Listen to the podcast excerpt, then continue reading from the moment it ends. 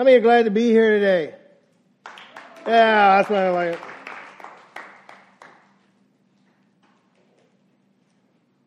Um, I'm excited to. Um, this is kind of one of those days that's kind of. Uh, I'm very excited, but also um, uh, kind of relieved. No, not relieved. Relieved's not the right word. Uh, you know, I, I was telling the uh, volunteers before. Most of the time, I don't necessarily like doing uh, six weeks of, of a series. I like to keep it more than that four weeks. Sometimes six weeks can be a lot. So, um, but I am uh, excited about what we're going to talk about today, and it's not because it's the last one. So I just wanted to preface with that. It's not because it's the last one, because this has been an amazing series. Um, we've been in a series called Awakening. If you're visiting with us today, this is the the last kind of the last component of that uh, series. And uh, you can go on our website. I think Bradley has been updating it and keeping our, our current sermons online. We had to we had to kind of redo our website and our web page, and so right now it'll be just the current stuff. We'll gradually go back and get some of the other stuff uh, put on there, but you are able to get that. And so I did turn the heat down for those of you that are burning up because it is a little bit warm in here. So I did turn the heat down. If we need to kick the air on, somebody can, Garen, you can kick the air on because it's a little bit toasty in here. Um, so yeah, if you want to go ahead and do that, just go ahead and kick the air on. Then if it gets cold, uh, you can put your coat on. So um, right now, believe me, it's toasty in here. Uh, if I'd realized that, I'd have wore a short sleeve shirt today. That's all I can say. But anyway, the series has been amazing. And um, you can go online, get kind of caught up because I think that's a great way for you to kind of get really plugged in and to see where we've been and what we've talked about and kind of how all this really ties together. We've been talking about five awakenings that can help us literally just to find our way back to God. And one of the things that I want you to get about these awakenings is this they will not only help you to come home to the Father maybe for the very first time, but if you'll begin to put these into regular practice in your life, they will help you to have a close connection and deepen that relationship that you have with God. So let me just give you a quick recap of where we've been and what we've t- uh, kind of gone through. The first awakening that we talked about was the awakening to longing. This is the idea that inside all of us is this longing for something more, more purpose, more meaning, more love. And what we discovered was this the longings that we have are given to us by God and are intended to lead us into an intimate relationship with the Father. But the problem is this when they are misused, they will always lead us further away from home, further away from our God. The second awakening was this it was the awakening to regret. Regret is when we realize, you know, this is really not what I wanted to have happen in my life. I just wish I hadn't done these things. See, the awakening to regret helps us to discover that through the Father's love, we have that second chance. We really can start over with our God when we come home. The third awakening is the awakening to grace. This is where we realize that when we return home, our Father is willing to give us what we don't deserve and to spare us from what we do deserve. Then last week we talked about the awakening to love. This was the moment where we realize just how deeply our Father loves us. And the fact that in Him, when we really embrace the love of God, we will begin to rediscover our true identity as sons and daughters of the Father. That brings us to today. Today we are going to talk about this final awakening. It's the awakening to life. Now, if, you've been, if you're visiting with us today, we've been going through the story of the prodigal son. And as we've unpacked this, we began, we've been able to see these awakenings take place and happen in the son's life, but hopefully, most importantly, in our life. Now, I told the volunteer team this, and that is um, please pray because uh, this is one of those messages where I got done on Friday, Friday morning, and by Friday afternoon, I felt God was saying, "This isn't this isn't done yet. In fact, you need to redo most of this." And so I spent most of Friday, almost all day yesterday, just redoing this because I felt this was the direction God wanted me to go. So just kind of hang on to your seats. We got a lot to get through. But I really believe that if we open our minds and hearts to what God has for us, we may, we may today have an awakening to life. Pray with me as we begin. Father, I just thank you for this day and I thank you for this time. God, I thank you for what you are doing through this series, but most importantly, I thank you for what you are doing through me and through my life. I thank you for the things you've taught me, the things I've been able to see and to learn and to rediscover. And so, Father, I pray that today, this morning, that you will use these words. That what I say is not from me, but they are from you. They're your words. That I'm just your vessel um, to just proclaim the message that you have. So, Father, I pray for openness and for hearts to be open and minds to be receptive. I pray that we might, in these next few moments, have an awakening to life. It's in your name we pray. Amen. Let me ask you Have you ever, ever had a time in your life when you just really felt alive? When you just really felt alive? When, when, when you thought, man, it just can't get any better than this. I've had a couple of those. My first one was when I was a kid, when I was in high school. When I was in high school, I was 15 years old, and uh, I rode my bike because I couldn't drive yet. Rode my bike over to my youth pastor's house, and we sat around his breakfast table, and he shared the gospel of Jesus Christ with me. And when I got up from that table, from accepting Jesus into my heart, we went straight down to the church and he baptized me into Christ. And when I came up out of that water as a 15 year old kid, let me tell you, I felt more alive than I had in my life. It was of those moments when you're just infused with Jesus and when you're infused with life. Now, there's another time in my life when I felt really alive. It was on August the 18th, 1979. And it was when I married Lucy. Now, a lot of you may not know this, but we dated three weeks. Yeah, this was when we were leaving uh, after the reception. We were heading out. Um, we haven't changed any, have we? Um, at least she hasn't. But uh, let me tell you, that day, I felt more alive at that moment than I had in a long time. Those moments make you feel that way, don't they? Now, even though your experiences may have been different than mine, maybe you can relate to that feeling of just being alive. I mean, maybe it was when you made the team or you won that award, or maybe it was your wedding day, your honeymoon, or the birth of a child. Or maybe it was when you gave your life to Jesus Christ. You see, the point is, scattered throughout life are those moments. Some may be defining moments, like we talked about last week, when we felt more alive than maybe we do right now. You see, the problem is we tend to live life by just kind of going through the motions, don't we?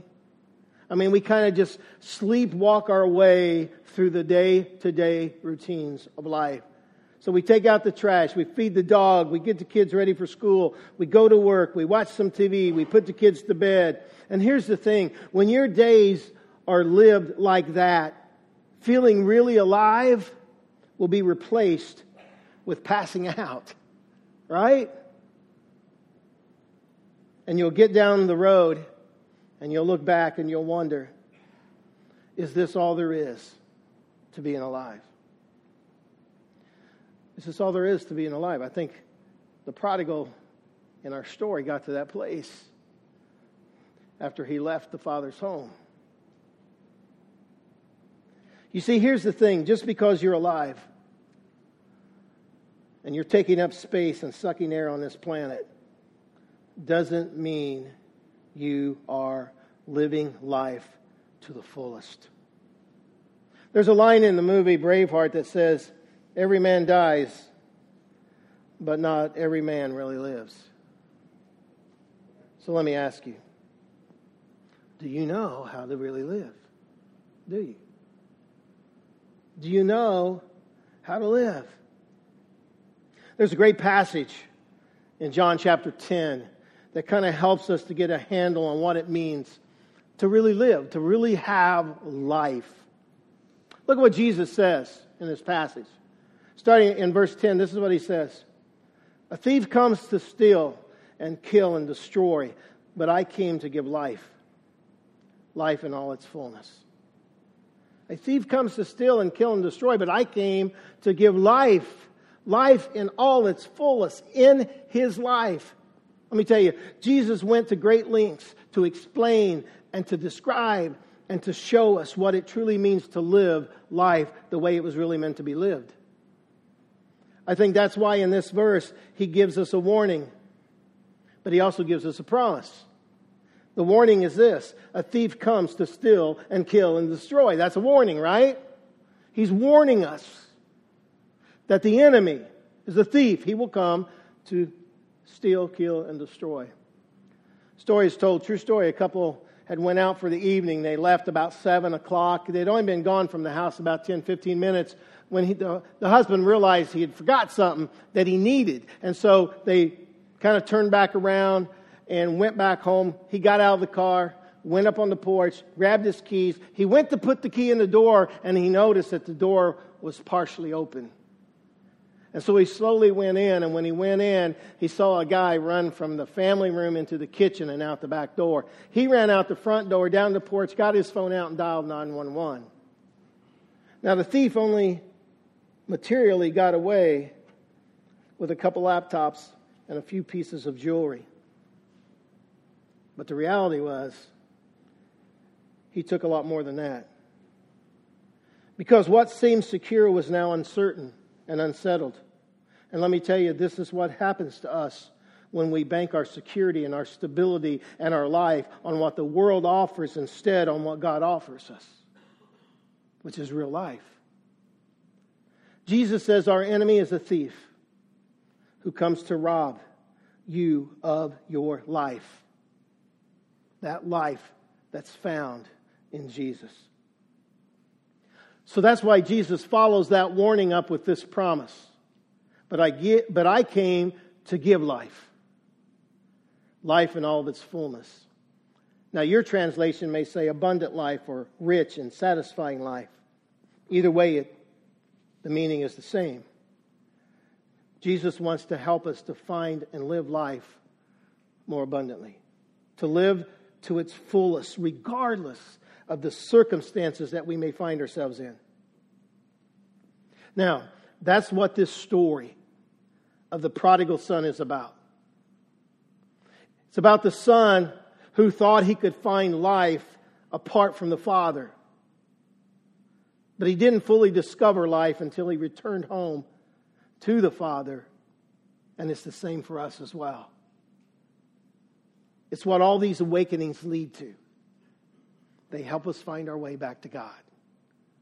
They help us rediscover the life that we were meant to really live, the life that's only found in a relationship with Jesus Christ. So let me ask you what kind of life are you trying to live? What kind of life are you trying to live? Now, here's what's interesting. In the New Testament, there are five different Greek words for life, or a few different Greek words for life. But let me share two of them with you. The first word is the word bios. You probably recognize the word biology. It's the word life and refers to physical or natural life or the material realm of life as you live it day in and day out. And in the bios life, the average person sleeps 250,000 hours, has about 75,000 meals, and goes to the bathroom 200,000 times. Now, that last one can vary depending on what type of meals you have, but you get the picture. And that's all a part of the bios life. Hey, Ben, can you do me a favor? Can you grab me some about one of those bottles of water? That'd be awesome. I appreciate it. But there's another word for life in the Bible, and it's the word Zoe. I want you to say that with me. Zoe. Are you ready? Zoe. This word also means life, but it's a different kind of life. It includes all of the bios life, but it's so much more than that. You see, if bios is about quantity of life, just having more of the same, Zoe is about the quality of life. The quality of life that comes from knowing and having more of God and more of Jesus. It's the life of Jesus that starts flowing through you when you spiritually die to, to yourself so that you can start living for Him. This is the life that we were really meant to live. This is the life Jesus says He came to give us that abundant life, that rich life, that satisfying life that's only found in Him. That's why this life, the Zoe life, only comes from a relationship with God through Jesus. Now, in the story of the prodigal son, we see this contrast between the bios life and the Zoe life played out. When the younger son said to the father in verse 12, he said, Give me my, my share of the estate. It says that the father divided his property between them, between his sons. Now, the word for property there is actually the word bios. It means that the father divided his life. He divided his life, his bios life, between his two sons. It's as if the father is saying, I'll let you have all that the bios life can offer now, but someday, someday you're going to realize that more stuff isn't what you're really looking for because it'll never fully satisfy what's inside of you. Now, here's what I believe I believe that Jesus is hoping that through this parable, we catch the fact that the bios life fails in comparison to the Zoe life. In fact, when the son came home, I think he finally began to realize and to experience the difference between these two lives when he came back to the Father. And when he began to, to allow the love of the Father to flow through him. And it caused him to have an awakening to this life, to this Zoe life. The life that's only found in a relationship with the Father through Jesus. Now, it would be great if our story ended there, wouldn't it? I mean, it'd be great if, if it ended there. After all, we have a son who, who was horrible to his dad, demanded his inheritance, goes off, squanders everything, loses it all, ends up just having to, to live feeding pigs. He finally comes to his senses. He repents. He comes home. His father runs to meet him and greet him and welcomes him home. He he loves him dearly and he throws a party for him. I mean, that would be a great ending to a story, wouldn't it? But it doesn't end there. It doesn't end there. Because now the older brother enters the picture. And the thought of his dad throwing a party for that brat of a brother let me tell you, man, it is boiling his potatoes. In other words, he's getting madder and madder and madder as he thinks about that party that is going on inside that house. Look what Jesus goes on to say, starting in verse 25 of Luke chapter 15. So if you got your Bibles, go ahead and open them up to Luke chapter 15. I'm reading from the New Living Translation. Starting in verse 25, this is what we read. Meanwhile, the older son was in the fields working. When he returned home, he heard music and dancing in the house. And he asked one of the servants, What's going on? Your brother is back, he was told, and your father has killed a fattened calf. We are celebrating because of his safe return. The older brother was angry and wouldn't go in. His father came out and begged him, but he replied, All these years I've slaved for you and never once refused to do a single thing you told me to. And in all that time, you never gave me even one young goat for a feast with my friends. Yet when this son of yours comes back after squandering your money on prostitutes, you celebrate by killing the fatted calf. Let's stop there for a moment. Again, the older brother is furious. I mean, he cannot believe that his no good brother is getting the royal treatment. Because in his mind, that's ridiculous. In his mind, it's unfair. So he just refuses to go in. And this may be the biggest public celebration that his father has ever hosted. I mean, this was a banquet in his brother's honor.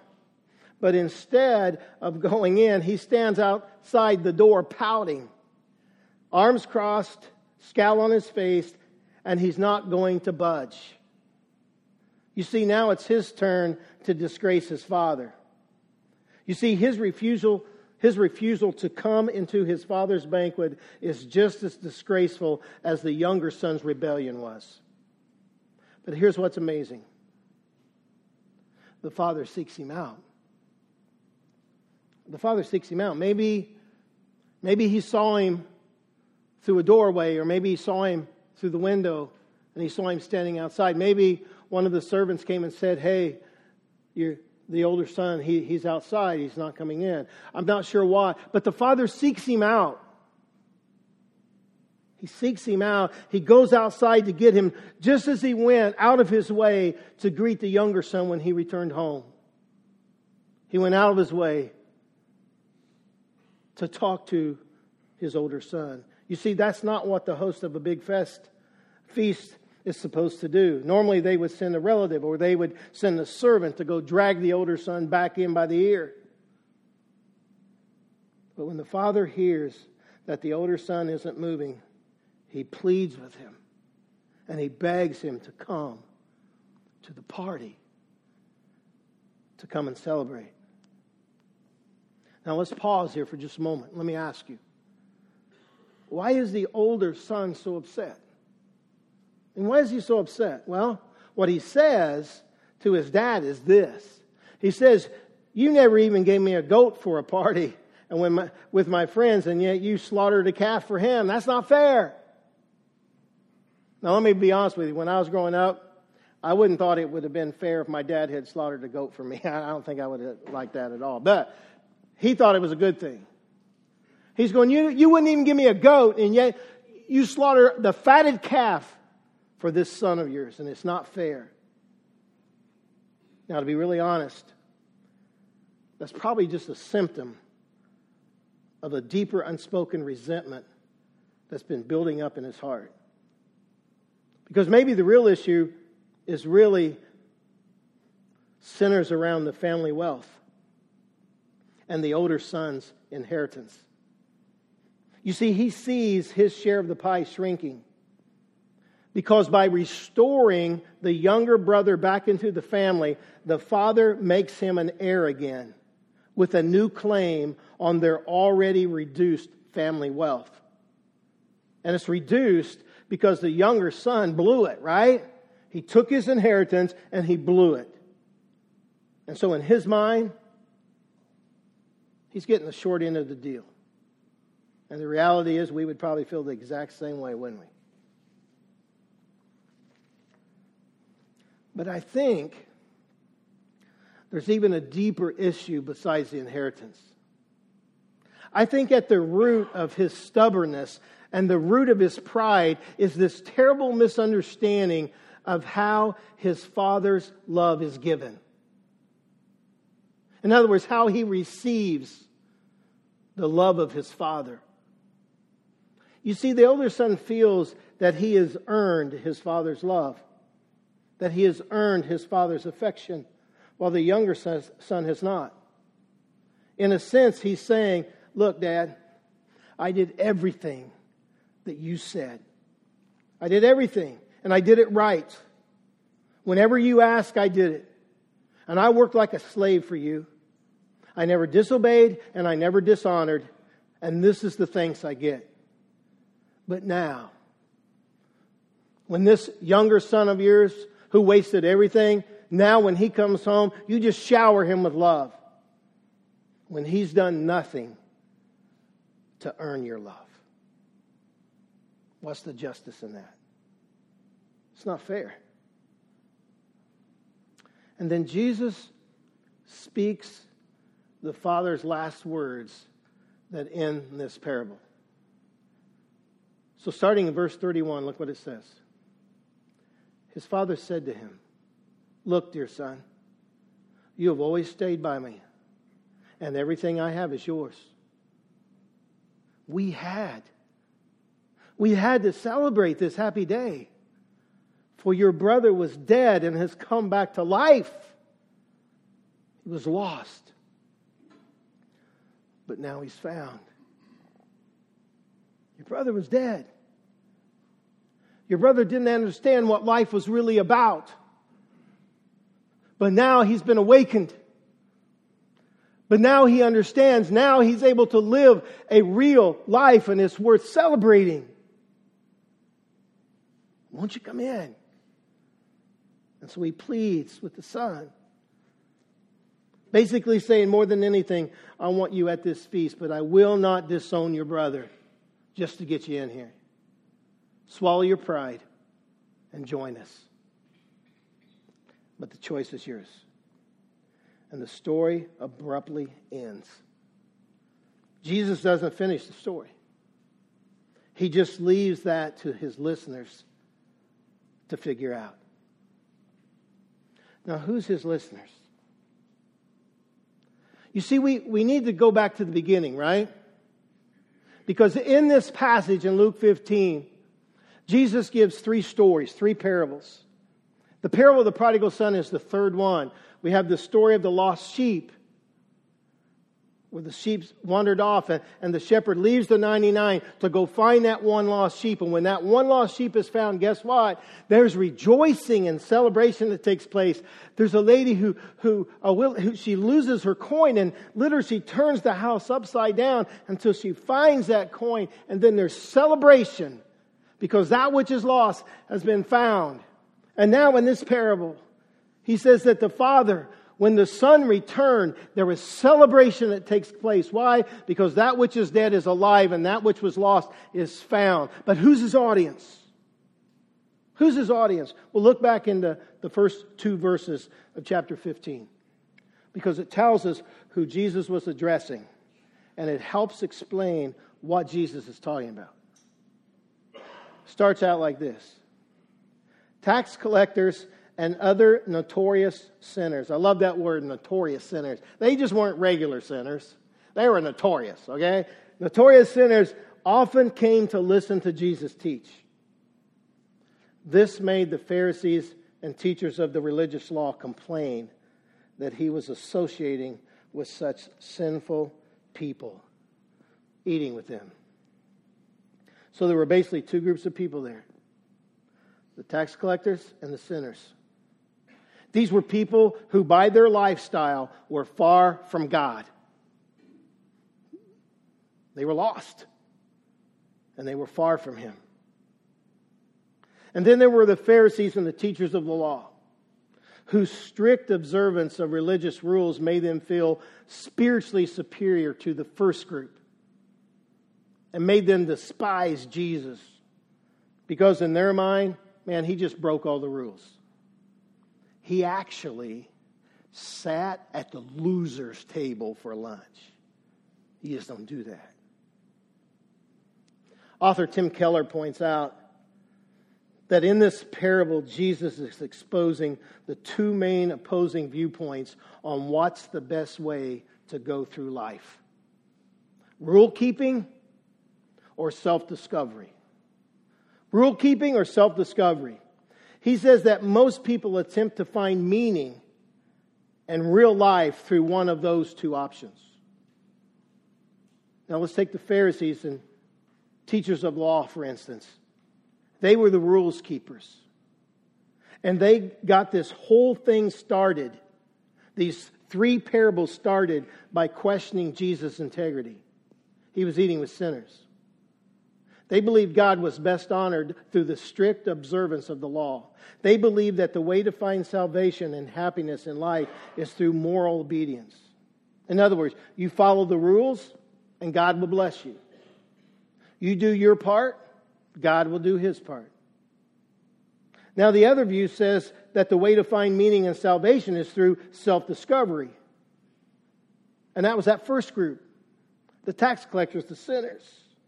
I mean, you do what you want. You do what feels good to you. You throw off the constraints or the rules of, society because the way to find happiness is to just do your own thing. Just do your own thing.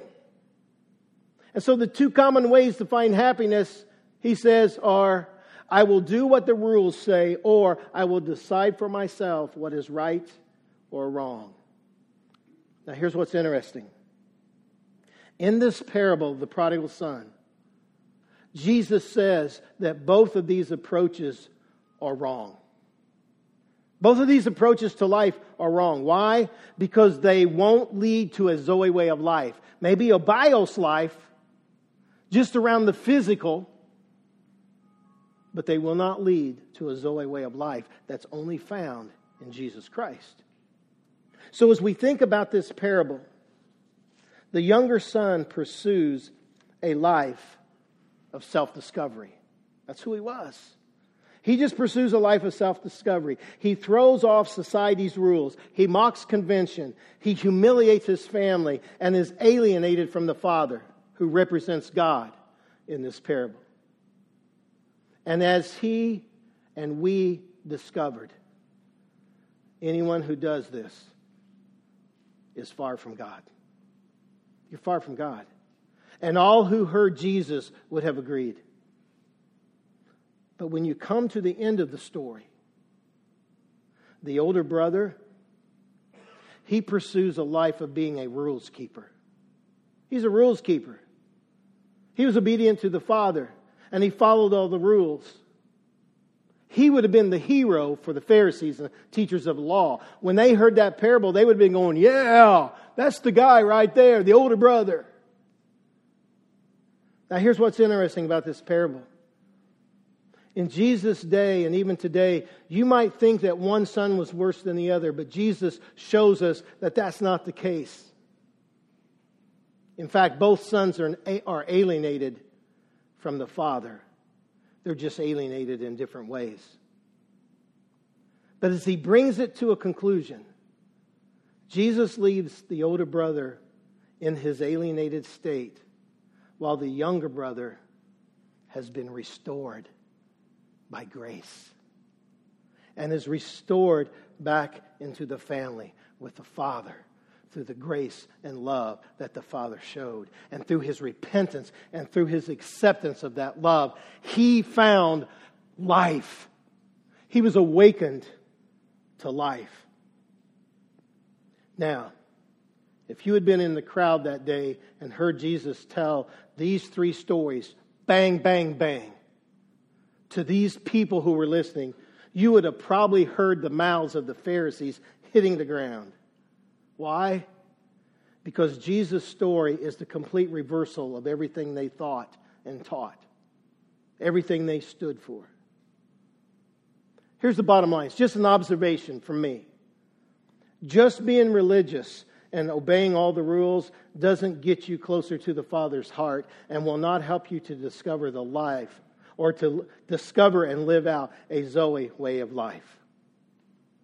Just being religious and obeying the rules doesn't get you closer to the Father's heart. I mean, there are people all in churches all across this country today, maybe across the world, who they come, but they come because they're just following a religion. They just want to be religious. But they don't necessarily have a relationship. So just being religious and obeying the rules doesn't get you closer to God's heart. And it will not help you to discover the life that Jesus talked about in John 10 10. You see, what separates the older brother from the father is not necessarily some overt sin that he committed.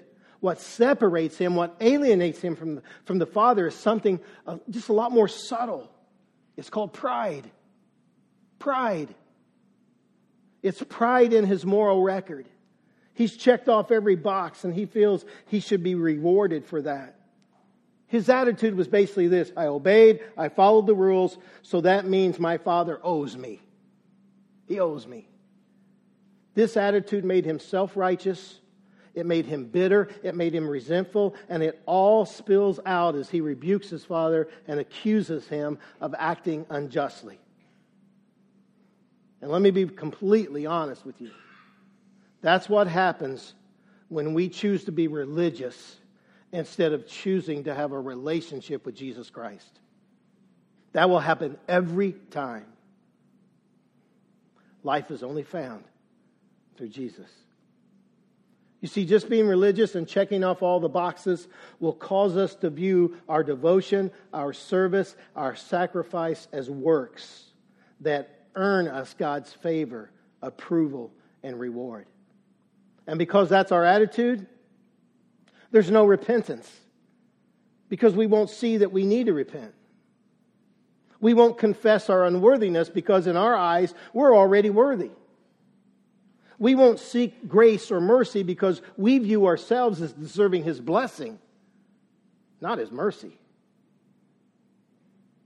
So here's the thing the hearts of both brothers were far from God. They were far from the Father. One by being bad, the other by being, in his mind, extremely good. Here's a second observation, just, just for me. Isn't it amazing that you can be far from God by breaking God's rules or by pridefully keeping them? It's interesting, isn't it? You can be far from God not only by breaking God's rules, but also by pridefully keeping them. Now let's reflect. Jesus once summarized his ministry by saying this The Son of Man came to seek and to save the lost. And this story and the two before it of the lost sheep and the, and the lost coin make the same point. Jesus came to seek and to save that which is lost. God's heart beats for those who are far from him. And that's what Jesus wanted the tax collectors and the sinners who identified with the younger son to see. He wanted them to see that. And that's what Jesus wanted the Pharisees and the teachers of the law who would have identified with the older brother to see. You see, when through repentance they come home, the Father is waiting with open arms to shower them with His grace and, and to shower them with His love and, and to welcome them into what? A party. So the celebration can take place. Because that which is dead is alive and that which is lost is found. And we need a party. We need to celebrate. Now, unfortunately for our two brothers, the story does not end on the same note because one of them repents and is welcomed into the party. The other, we don't know. We don't know. We don't know what he chose because the parable ends. You see, one had an awakening to life, the other was still caught up in a life of rules keeping that kept him from accepting the love and the grace that the Father was wanting to give. So, how about you? Let's just break it down. How about you? Which brother describes your life? The younger, the older. Which describes your life? The fact is, both need to find their way back to God, right? Both needed to find their way back to God. Both needed to awaken to the extravagant love of the Father. Both needed to respond to the gracious invitation to awaken to the life that the Father was wanting to give. Because as he said, come celebrate. Because what was lost is found, and, and what is dead is now alive. Where are you at? Where are you at in your life? Have you had that awakening to life? Where you've experienced this and come back into that relationship with the Father? Well, you realize you are still far from Him. Maybe it's because you're like the younger son and you just kind of live life the way you wanted to live. What's good for you is good for you. Maybe you're like the older brother who you're just a rules keeper. You're just trying to earn your way into heaven, earn God's approval, earn His love. And so you do things. You come to church. You may sing, you may teach, you may play, you may do a lot of things. Not because you love God, but because somehow you want to earn His love. You see, both are far from God. And God says, all you need to do is it's real simple. You just repent and turn away from that lifestyle and come home. Just repent and come home. And when you do, I've got a party waiting for you. And guess what? We're going to celebrate. We're going to celebrate. So here's what I want to do we're going to go into a time of the Lord's Supper. It's just a chance we have to begin to focus on what Christ has done for us on the cross through his death and then through his resurrection. Because through that, we have life. We have, if you're visiting with us, we have four stations two over here and two over there. And in just a moment, I'm going to encourage you just to get up and go to one of those, one of those locations and to just partake of the Lord's Supper and to just you can take, take the bread and dip it in the, in the juice, and then you can go back and, and partake at your seat and just kind of begin to evaluate and, and look at your life. But if you need to do something today, if you need to get some things right, then I want you to come and I'm going to be right over here. And I want to pray with you and encourage you. If you need to come home to God, this is the day.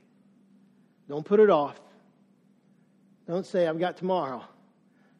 Don't do the someday thing, because I guarantee you, someday may never come. You come now. And just get things right in your heart with your God. I'll be over here waiting. Pray with me. Lord, I thank you for this time, and I thank you for all you do. God, it's so amazing that we could come into this place and, and honor you and worship you this morning. And so, for these next few minutes, God, help us to look into our hearts and examine them and ask those tough questions. And God, help us to come home today. It's in your name we pray. Amen.